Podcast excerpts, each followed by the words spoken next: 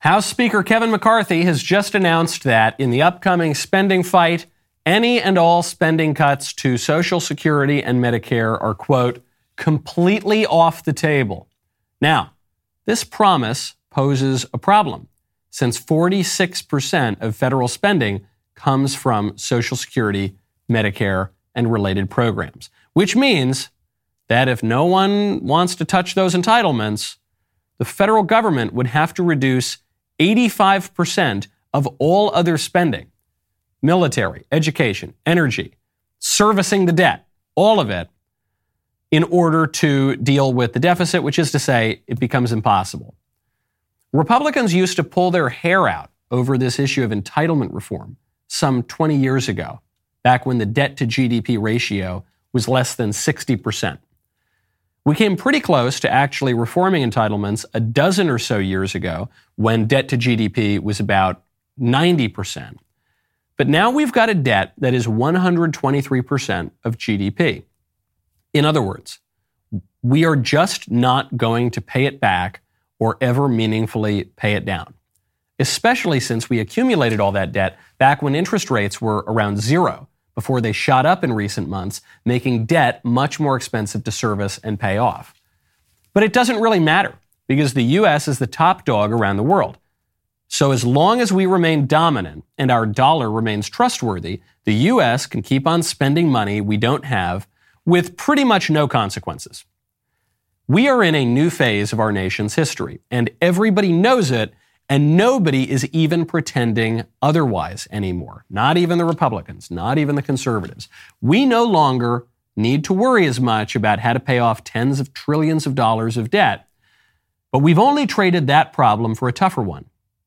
How do we remain the world's most powerful empire forever? I'm Michael Knowles. This is The Michael Knowles Show.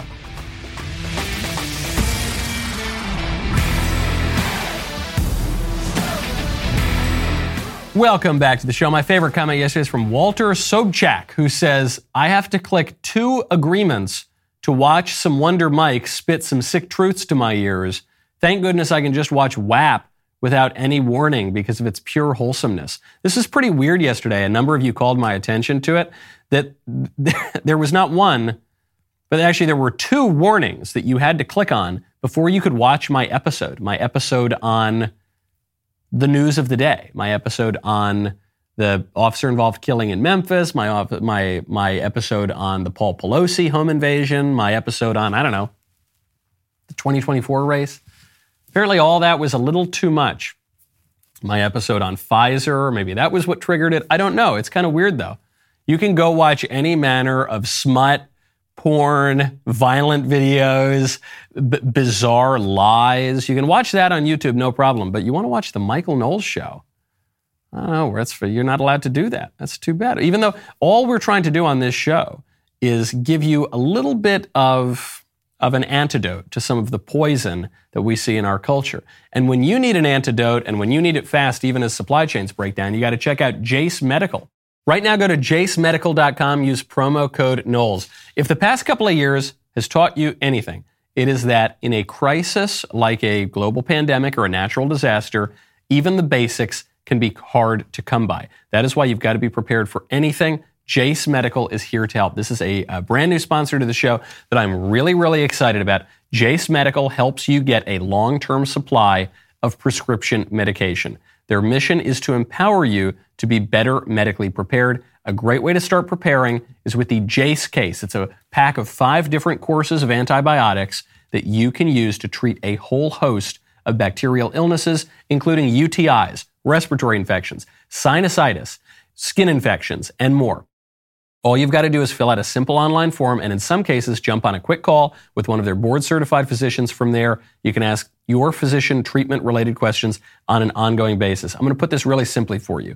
If China invades Taiwan, the US supply chain is going to be cut off. Okay. If any number of crises occur in the world, you're going to be cut off. Make sure that you've got the medication that you need.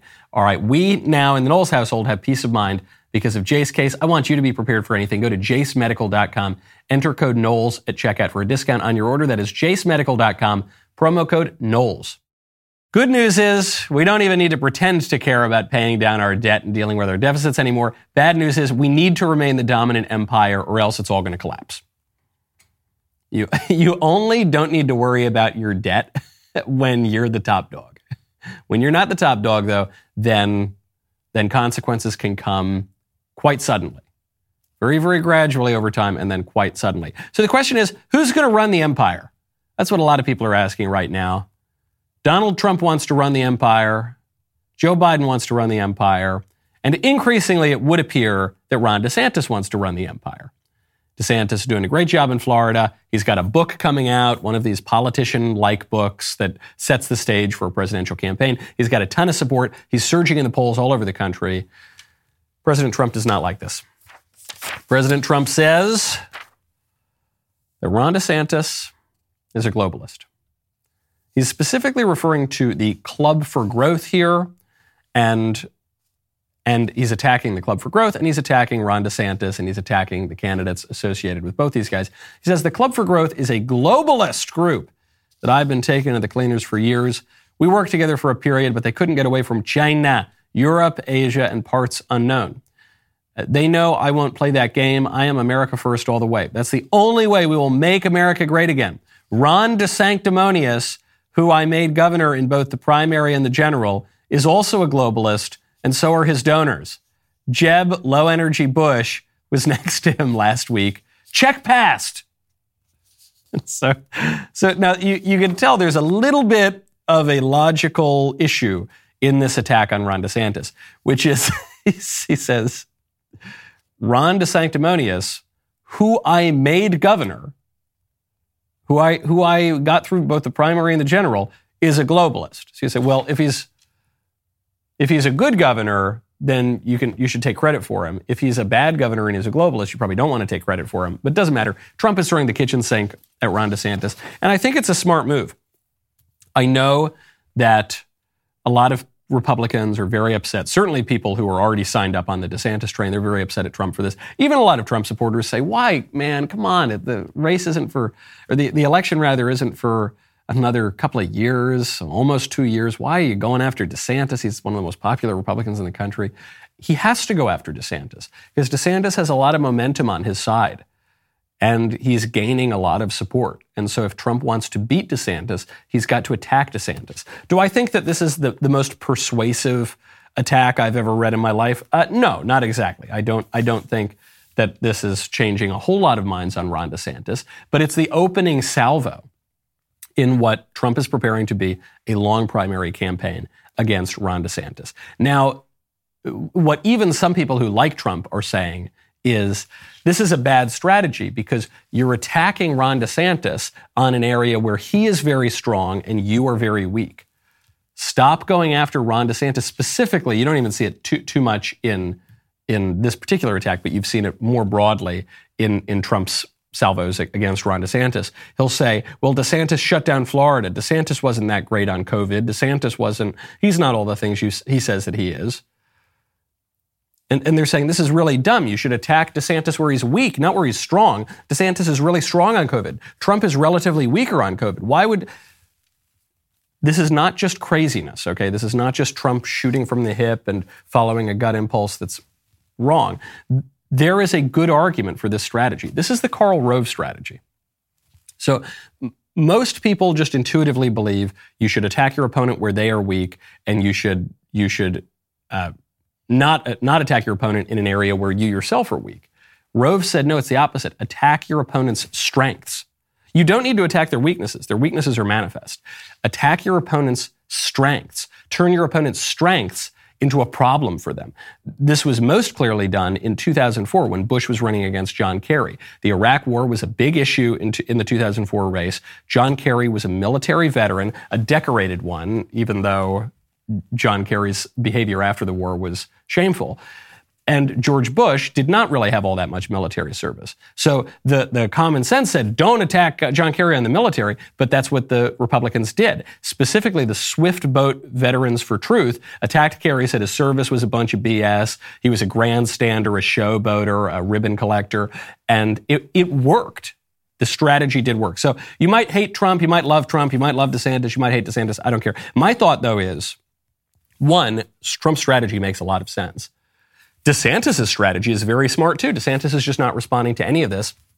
He's going to continue to govern in Florida. That's exactly what he should be doing. And for the people who say, well, why do they have to attack each other? Because this is politics. Why does Trump have to do this? Because this is politics. Well, it shouldn't be like this. Well, it is like this. It is always like this. This is what politics is. If jockeying for power annoys you rather than amuses you, why are you paying so much attention to politics? Go watch baseball. I don't know. Although baseball can be very intense too. Go, I don't know, go to an art gallery. If this, if watching ambitious men jockey to gain power and attack one another in the process drives you crazy and makes your blood boil, then stop stop being involved in politics. You're, you're not going to like it. That's all politics is. We like to think that those men, once they attain power, will govern in a just way for the common good and do all these higher minded things. But the actual process of attaining power is this. This is it. This is all that it is. DeSantis is doing exactly what he should be doing. Trump is also doing exactly what he should be doing. And we'll see how the primary process shakes out. Speaking of political jobs. A story came out a few days ago. We didn't have time to get to it before. Uh, out of the RNC, the Republican National Committee, Ronna McDaniel was reelected. There was a race that came on between Ronna McDaniel, who's run the GOP for a dozen years, and Harmeet Dillon, who was a favorite of some more conservative people probably than support Ronna McDaniel. Though it broke down, it was a little bit confusing because Trump backed McDaniel, DeSantis backed Harmeet Dillon. So you've got conservatives in both camps. You've got some squishes in both camps too. McDaniel won, as I knew would happen. I, I did have some people come up to me behind the scenes, ask me what I thought. I did. I don't think I even maybe talked about this on the air, so I don't know that I get full Noel Stradamus credit for this prediction. But I did predict it, and people said, "Ah, Michael, we've got to back Harmeet. We're going to throw all of our support behind Harmeet." I said, "Well, you're free to do that. I like Harmeet Dillon very much." I said, "But if you if you wanted me to place a bet right now, my bet is." Ronna McDaniel holds on. These people looked at me shocked. They said, Oh, what? What are you talking about? All the support is for Harmeet Dillon. I said, No, people on Twitter like Harmeet Dillon. And I'm sure many people at the RNC privately like Harmeet Dillon too. But Ronna McDaniel will hold on to power. If you are surprised by the reelection of, Har- of Ronna McDaniel, 111 votes to Harmeet's 53, and then Mike Lindell got four votes, if you're surprised by that, you haven't been paying terribly close attention to the Republican Party. The, the way that the party committees work, the way that elections work broadly, does not correspond, often, if ever at all, to what people in certain political bubbles are talking about on Twitter. That's not how it works. Some people are very, very upset about this. They say, no, we can't. That's terrible. Ronna didn't do a good job. Now she's still running things. This is terrible. I don't really care who runs the RNC. I like Ronna. I like Harmeet. I like Mike Lindell for that matter. I don't I don't really care all that much. It's not a great job to have. It involves a lot of really granular kinds of decisions and and most importantly of all, any significant improvement to, to the Republican Party or to US politics is going to come from outside of the party committee. I am not looking to the RNC to solve our political problems. That's not what the committee was built for. That's not what the committee does. I don't think that's what the committee can do. Donald Trump didn't win in 2016 by convincing the RNC to support him. Donald Trump uh, engaged in a hostile takeover of the Republican Party. And then the RNC sort of got on board. So, okay, whoever runs the committee, fine, whatever. The, the real significant improvement, it ain't coming from some party committee in Washington, D.C. Speaking of employment, a Google executive was fired for not being inclusive enough. Because this Google executive, you see, he engaged in a terrible crime. He favored good employees over underperforming employees. This Google exec was fairly high ranking. He was allegedly sexually harassed by his boss uh, and then fired for failing to be inclusive, according to a lawsuit filed in New York federal court.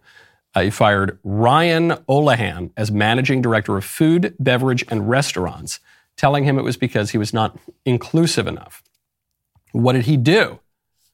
Google's employee investigations team expl- explained that this guy had shown favoritism toward high performers, which it considered non inclusive, and commented on employees' walking pace and hustle, which it considered ableist. If you've ever worked in a restaurant, I've worked in restaurants, you know, it's a kind of intense environment, especially if you're working in the kitchen. And, but waiters too, you got to move. You got to move fast. So if you say, hey, move quickly, let's go, put a little hop in your step, that's very ableist. And, and the real issue was apparently this guy uh, didn't discriminate against white people enough. In February of 2022, Adam Stewart, who's VP of Google's Consumer Government and Entertainment Division, told Olohan that there were, quote, obviously too many white guys in the division. And then in July, uh, Stewart and the company's HR department, quote, encouraged Olohan to terminate the employment of a male member of his team and replace him with a female hire because it wasn't inclusive enough. Unless you fire the white guys and, and uh, unless you, you uh, discriminate against white people and against men, you're not being inclusive enough. And why? Why is this? Olohan says he's just picking the best people for the job. He's not. He doesn't care about race. He doesn't care about sex. Even he do, he's just hiring the best people for the job, and he's favoring high performers and promoting them. Google says, yeah, maybe you are, but that's a problem. If the argument is that non-whites cannot compete on merit, then the only solution is conscious active discrimination against whites. If the argument is that women can't compete with men on the merit in these jobs, then the only solution is active discrimination against men. That is the only solution. If you see this in major uh, lawsuits right now that will determine the fate of affirmative action, quote unquote, in college. What's affirmative action in college? It's saying that students of certain racial backgrounds cannot compete against students of other racial backgrounds on the merit. And so you've got to disc- actively discriminate against the students of the more successful racial backgrounds. And what does this mean in practice? You know, the lawsuit never would have gone anywhere if this were simply about discriminating against white people. You're not allowed to complain about that. You're not allowed to object to that at all in our culture. The reason that it's gone anywhere with the universities is because Asians got lumped in with the white people too. That was one of the real flaws of the affirmative action regime. If they had just limited it to white people, it wouldn't matter. It is legal and culturally accepted and frankly culturally encouraged to attack white people and slander white people and discriminate against them in our culture. The mistake they made was lumping in Asians. And so the, the lawsuits in this regard have, have said, wait a second, why are you discriminating against Asians, in, in many cases who come from from difficult backgrounds, immigrants, don't have a lot of money, didn't have a lot of opportunities. Why are you docking their points on the SAT or why are you docking their points in the overall metric to admit students to college? And then giving an artificial boost to black and Hispanic students. Why are you why on earth would you do that? And no one can really give an answer. But that's but it has to be that way. It, that, this is the logic of it. Either people are going to compete on the merit, or you are going to actively discriminate against people. And uh, it's interesting that this, this lawsuit is coming up right now as the Supreme Court. We are waiting for them to strike down affirmative action or to uphold affirmative action.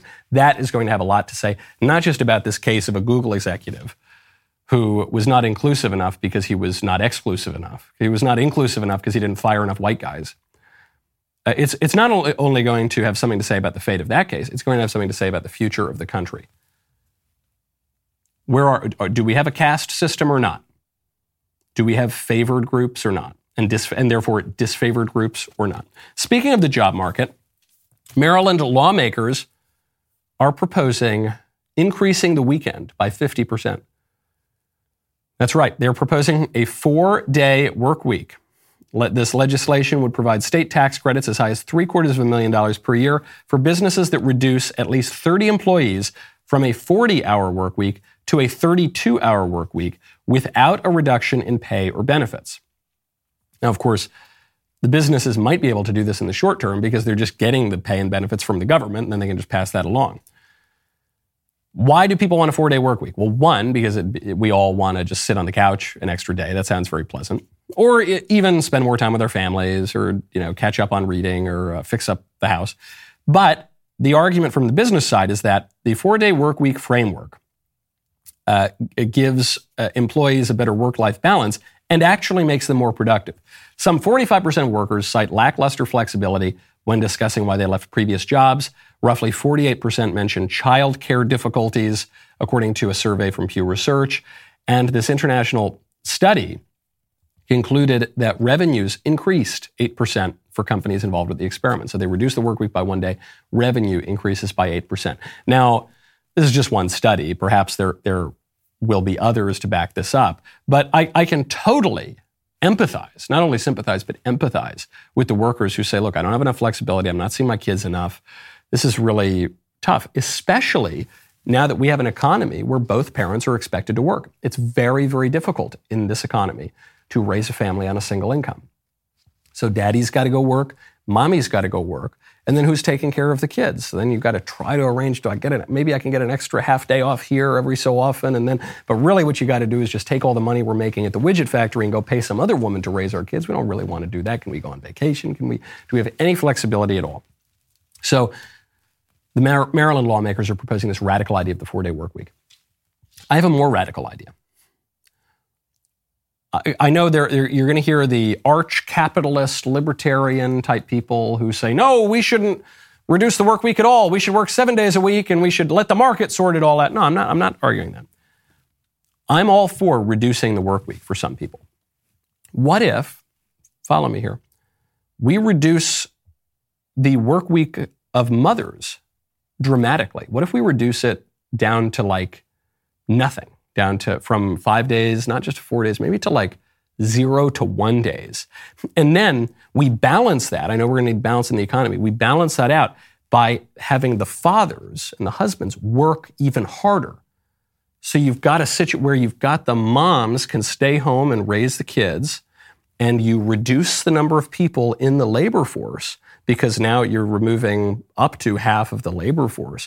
And so, therefore, the wages are going to increase for the other half that remains in the labor force.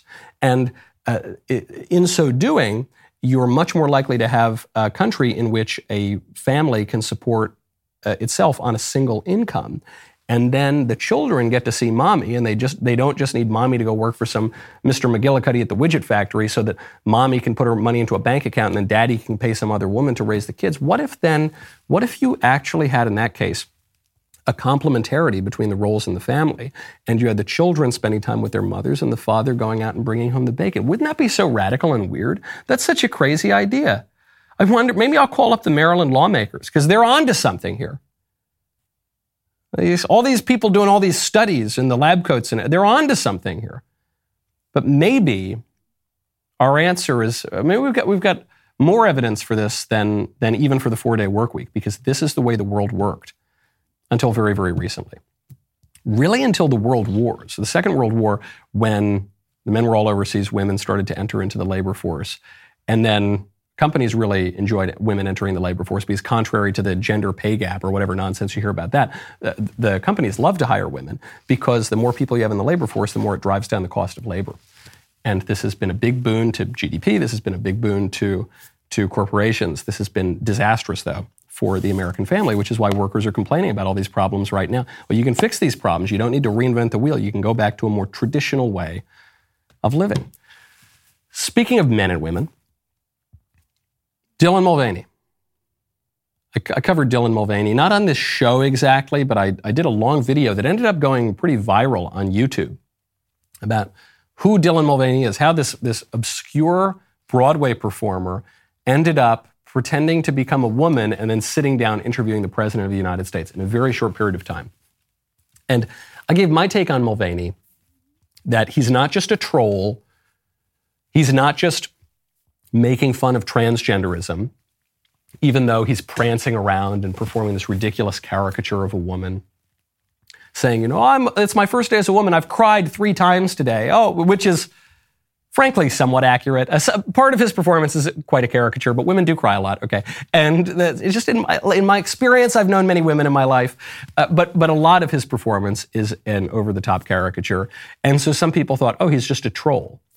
He's just making fun of the whole thing. No, I don't. My argument was that this is an actor who's been trained in the modern style of acting, who is who is indulging the worst uh, and, and most dangerous impulses of that style of acting, which actually goes back even before the group theater, even before the Strasberg method. It goes back to the, the Russian Moscow art theater director Stanislavski, and it goes back to Freud. And it, so it, it, it has uh, ripple effects in our culture far beyond the theater.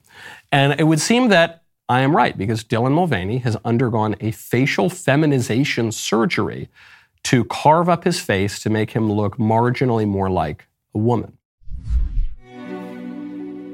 So Dylan Mulvaney comes out in this bizarre kind of ballet costume. Not looking much more like a woman. His face looks a bit like Caitlyn Jenner, because I assume, sorry, Bruce Jenner, who after he revealed himself as Caitlyn, because I assume they all follow the same guidelines, but he doesn't. He doesn't look like it. That's a wrap on face reveal. Oh my gosh, hi, I missed you. You know I have a flair for the dramatics. But it's so good, right? I'm so happy. And it's still me, it's just a little bit softer of a version. And I just hope that all trans and non binary people can get the gender affirming resources that they need because this is life changing and sometimes life saving. So thank you so much for supporting me. And we've got so much to catch up on. I love you. This was Dylan Mulvaney's face reveal. In a sane and healthy culture, Dylan Mulvaney's reveal would have been him in a straitjacket in a padded cell receiving the psychological help that he needs. The reveal would be that this guy is going to go away for a little while, he's going to get some help, then maybe he'll come back when he realizes he's not a woman. But our society is no longer sane or healthy, really, in any way. So, so the society now celebrates this delusion. Whatever it is, he's not faking it. People don't get the bones in their face chopped up because they're faking it. People don't get other things chopped off. I don't know if he's done that yet or not. Don't really want to know either. Uh, they don't do that because they're faking it. This is a real delusion, and it's it, it goes a lot deeper than just some people following some deviant desires. This is exploding as a phenomenon. It is a social contagion. It might be because they're turning the frickin' frogs gay with chemicals in the water. More likely, though, I think it's it's a, a, social phenomenon, and it's because all the rest of us are indulging it with a straight face.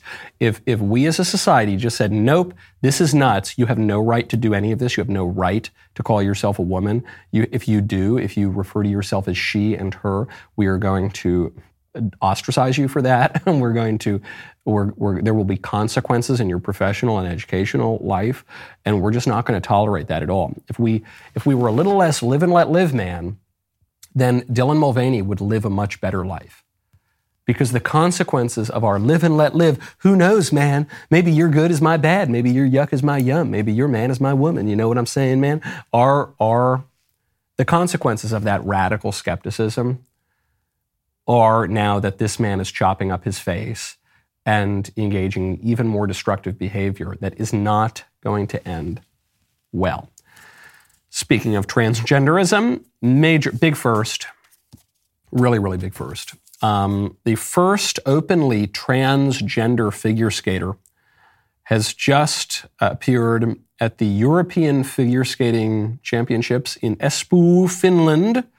Uh, this is Minna Maria Antikainen, a Finnish skater who's an older man dressed up as a woman, skating around, not not the most gracefully, but he's sort of skating and lit, and then he falls down. And then he falls on the ice and he can't stand up. And so then the Finnish people with the flag come out and try to help him stand up. And then, and the craziest part of this whole display is that we're not allowed to acknowledge it. I mean, on this show we do, but in the culture, you're not. If you if you're sitting there in that audience, I you can't hear it on any of the clips that I've seen, and I'm sure you couldn't hear it in the in the audience. You're not allowed to say, "Oh, this is weird. This is funny. This is obviously absurd." No, we all have to just sit there and pretend, "Oh, yes, she's so beautiful." These poor little girls who are on the track teams with all, all the confused men, or on the Penn swimming team with that hulk of a man uh, who took all their trophies. And then what do the girls have to do? on camera, they have to smile, they have to plaster a smile, and they say, This is really great. She is so beautiful. We love being on her team. And then privately, of course, when they're speaking to journalists and they can remain anonymous, they say, This is terrible. We don't want some guy getting naked in our locker room and taking our trophies and taking our scholarships, and this is deeply unjust. But then when the cameras come out, they say, Ah, this is, you are beautiful. Caitlin and Dylan, I don't know what Dylan's new lady name is going to be. I guess Dylan's kind of androgynous. You are beautiful, Mina Maria Finish. You're a, the greatest skater I've ever seen. You're a reg, regular Tonya Harding.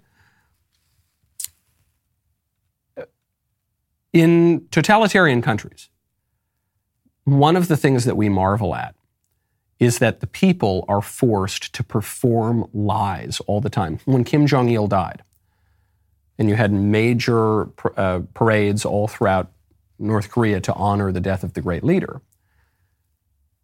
You saw those cameras and all these North Koreans. Perhaps some were moved seriously by sympathy. I kind of doubt a lot of it, though. For many of them, they were performing it because there were guns pointed at them. and they, they knew that if they didn't cry enough over the death of dear leader, they could be uh, uh tortured, they could be killed, their family could be killed. Everybody has to lie. This is true in Stalin's Russia, in the Soviet Union. This is true in China. And this is now true in the West. We are forced to lie too because our government is increasingly totalitarian. It's a total state, it comprises everything.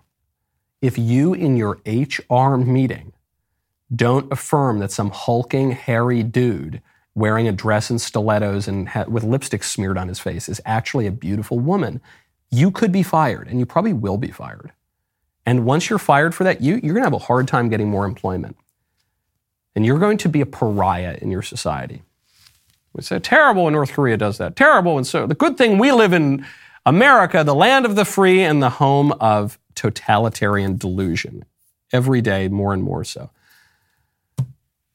But love is love, right? Love is love. You do you. Trans women are women. Everybody's uh, whatever they want to be.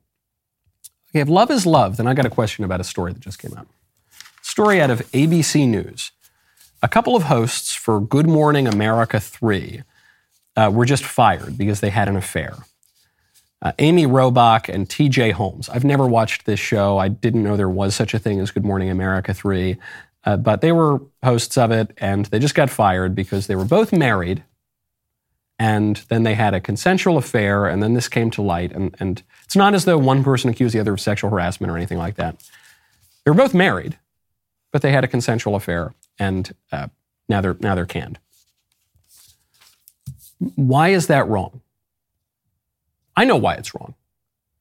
Because marriage is an indissoluble bond between a husband and a wife uh, for the good of the spouses and the sake of the generation and education of children. I know, I know that it's wrong because spouses take a vow before God and before the political community to, to uh, remain with one another through thick and thin, good times and bad, sickness and health. Right? And, and that's wrong to break. But that's not what the modern culture believes. The modern culture believes that marriage is nothing but a kind of meaningless sheet of paper. And we can leave our spouses for whatever reason we want, and that's called a no fault divorce. And there's nothing wrong with polyamory, polygamy, what, there's nothing wrong with any of these arrangements. Uh, love is love. Love is love. That's the whole argument for redefining marriage, is that the affection between two men and the affection between two women is the same as marriage, the affection and then institution that that desire uh, leads toward uh, in, the institution of marriage. That's all the same. Okay, well, if love is love, if all shades of love and affection are exactly the same, Why don't they get to have their? It was consensual. Yeah, it wasn't so nice to their spouses, but so what? We don't we don't really give much credence to marriage vows anymore. Why is this wrong? Because if, if we know that this is wrong, then what we're really saying is that TJ Holmes and Amy Robach should have repressed their romantic desire for each other. They should have denied the love that they felt for one another. They should have pushed it way, way deep down because they had other obligations, because the moral order demanded more of them than that they follow their love for one another to its physical conclusion.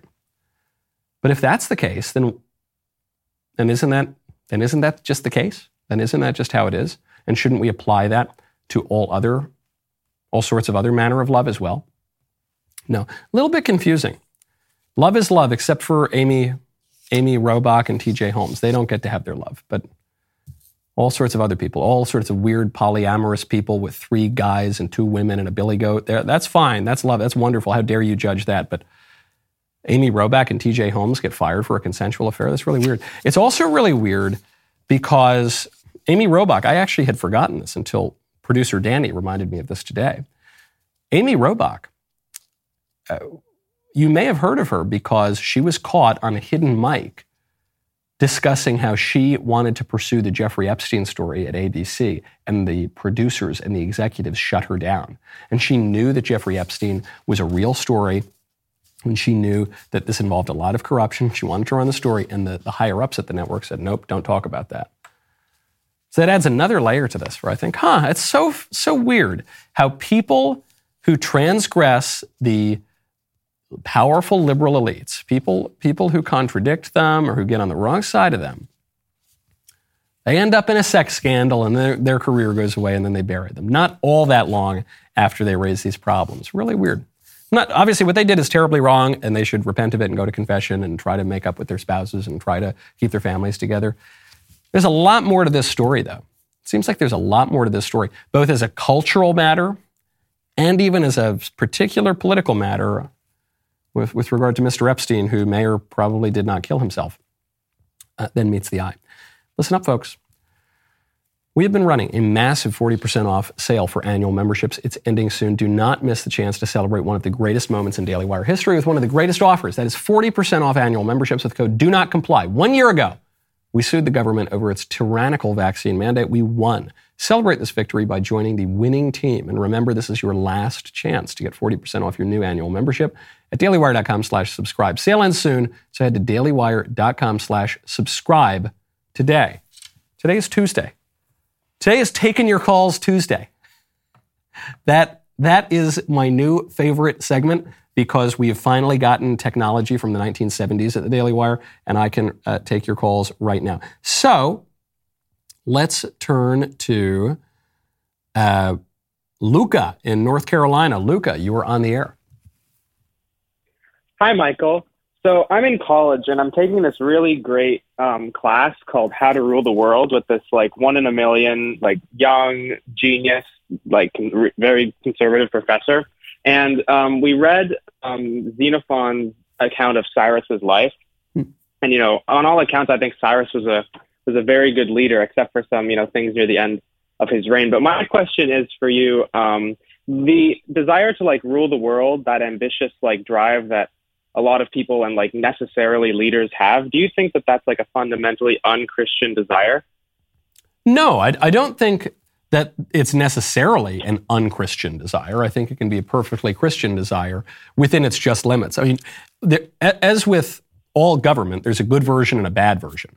So I mentioned this on the show yesterday, Polybius's theory of, of anacyclosis, the cycle of regimes, that you have three good versions of government, monarchy, aristocracy, and democracy. And then you've got their corrupted bad versions, which is tyranny, oligarchy, and mob rule, respectively.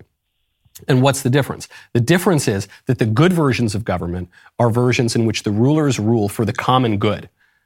So you can have a monarch who rules for the common good. There have been plenty of good monarchs throughout history.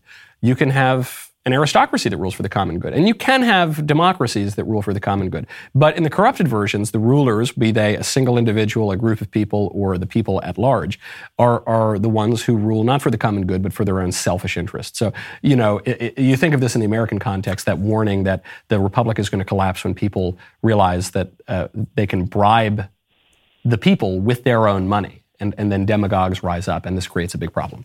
Uh, so we need government. Government is given to us by God for our own good. We need government to execute justice and to preserve law, order, and peace, which are good things. And the civil authority has ultimately the sword to execute punishment, even capital punishment, and does not bear that sword in vain.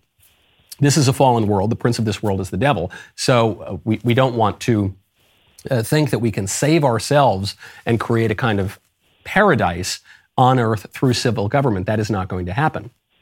Uh, and if, if that is the impulse to take over the world, then, then that's not very good. But if, if we want to rule the world uh, and thereby maintain some degree of peace and justice and allow people to flourish, uh, then that can be a wonderful thing. I, I know that this, this is going to sound a little jarring to people who have been raised on the kind of conservative mottos that government is always bad and no government is best and we should never pursue politics whatsoever. All the shallow uh, libertarian, quasi anarchist maxims that have become popular in the last 30 or so years. But that's not true. We shouldn't just focus on procedure to the exclusion of substance. Uh, we shouldn't just focus on form to the exclusion of substance. The question is not, is it good to wield political power or not wield political power? The question is, what are you wielding the political power in service of? Really, really good question. Let's turn to Matthew from Louisiana. Matthew, you're on the air. Hey, Michael. A question about uh, a recent post from Thomas Massie on Twitter regarding Project Veritas. And we always kind of discuss and debate what is the public square and what should be allowed in it. And I guess uh, unless Project Veritas and uncovering the idea that Pfizer may potentially be mutating viruses was somehow uh, illegally gained. I'm curious your thoughts on using the terms of service, if you will, on something like YouTube to potentially restrict the uploading of otherwise legal videos when that's kind of their business is uploading videos and just your thoughts on you know how we may be able to challenge things and, and truly open up the public square for debate and discussion. So appreciate your thoughts. Really good question. I actually had my own video yesterday censored by YouTube. So, uh, you know, I put this show out on, it goes out on terrestrial radio all over the country, goes out on the podcast feed, goes out on Daily Wire Plus, which is where we have the most leeway, and really we can say whatever we want. But sometimes on YouTube in particular, and Facebook, they will censor us, they'll put warnings up, and I had two warnings on my video yesterday. I don't really know why. I did talk about Project Veritas and Pfizer, so it might have had something to do with that. The short answer to your question is Google and its subsidiary YouTube, they have no right to censor this information. They have no right as a private company. Well, if you don't, if you don't like it, build your own YouTube. Nope, I don't buy that for one second. If I don't like it, I'm going to wield my political power that I have as a citizen in a self-governing republic to stop these people from, from taking important matters of public interest out of the public square. Google controls 90% of the flow of, of information around the internet. If you control the public squares, particularly in a republic, you control the whole political order. And I, as a citizen, have something to say about that. And, and I, I want to bring the full force of the state down to stop them from doing it. There's a, there's a further issue with Google and YouTube, which is that they are kind of arms of the government. Yes, they're kind of private companies, but there was a lot of government money that went into building Google. They work very, very closely with the government. And so I don't think that they're protected as some kind of private company. I think when they violate our free speech, in many cases, that is a violation of the First Amendment. You saw this especially in the Twitter files, where it came to light, thanks to Elon Musk, that the FBI and the DOJ were pressuring Twitter to censor information. Okay, now it's no longer just Twitter as a private corporation censoring information, and you don't have no recourse to First Amendment protections. Now it's the government using Twitter as a proxy. And that's very often what happens, and I suspect that's what's happening here with Google. I say bring the full weight of the state down on them. Let's see. Let's turn to Kyle in North Carolina. Hello, Kyle.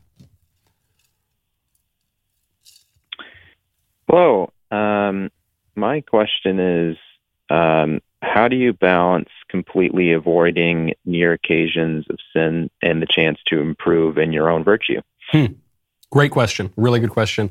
Uh, there's a good book on this topic by Dom Lorenzo Scupoli. It's a book that's about 500 years old called The Spiritual Combat.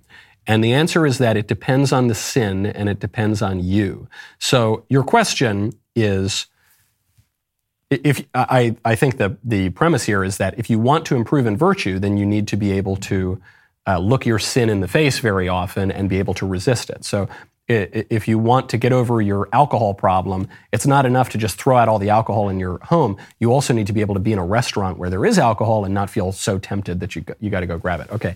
Uh, that's true of most sins. And the way to deal with that is prudently and and in in such a way that okay, maybe if you're a you're a booze hound, you're you've got all the booze out of your house for now, and you haven't had a drink in months, and then now you're at a party and there's a bar on the other side of the room, and you're not going to go near the bar, but you it's on all the way on the other side of the room, and then maybe you can be in a place where there's more alcohol and, and more people are drinking, and you can do that gradually, and you've got to test your own limits. There is one sin that this is not true of, according to Dom Lorenzo Scupoli in the Spiritual Combat. That would be the the sin of lust. That's the one where spiritual writers have written about this for many, many eons. You just have to run. You're not going to confront it, okay? Only Christ can confront the Antichrist, period. Uh, with, with certain sins and temptations, we can tolerate being around them a little bit more depending on your susceptibility to them. With lust, because sex is so central to human nature, when you are finding yourself tempted by lust, you just have to run. You have to run in the opposite direction. So there's no there's no world in which you get to the point where you can uh, I don't know, go to a strip club or something. you go, or you're going to walk around that red light district in that town you're in, or you're going to go to, if, you know, if, if, we're not talking about that extreme, where you go to a, a bar on, on women's night at the bar and you're surrounded by these single women. That's, you're, you're not going to get to a place where you're going to improve in virtue by resisting that. You, you're, you're more likely to destroy your life. As Andrew Klavan points out, every man is two drinks and a wink away from destroying his own Uh, life. So I would, I would flee from that fast as you can. Okay, we got more calls that I want to get to, and then we got, we got important stories that Mr. Davies says I haven't covered. We're to do that on the member block. If you are not a Daily Wire member, what is wrong with you? Head on over, dailywire.com slash Knowles. Use promo code Knowles at checkout. You get two months free on all annual plans, and I will get to chat with you in the member block.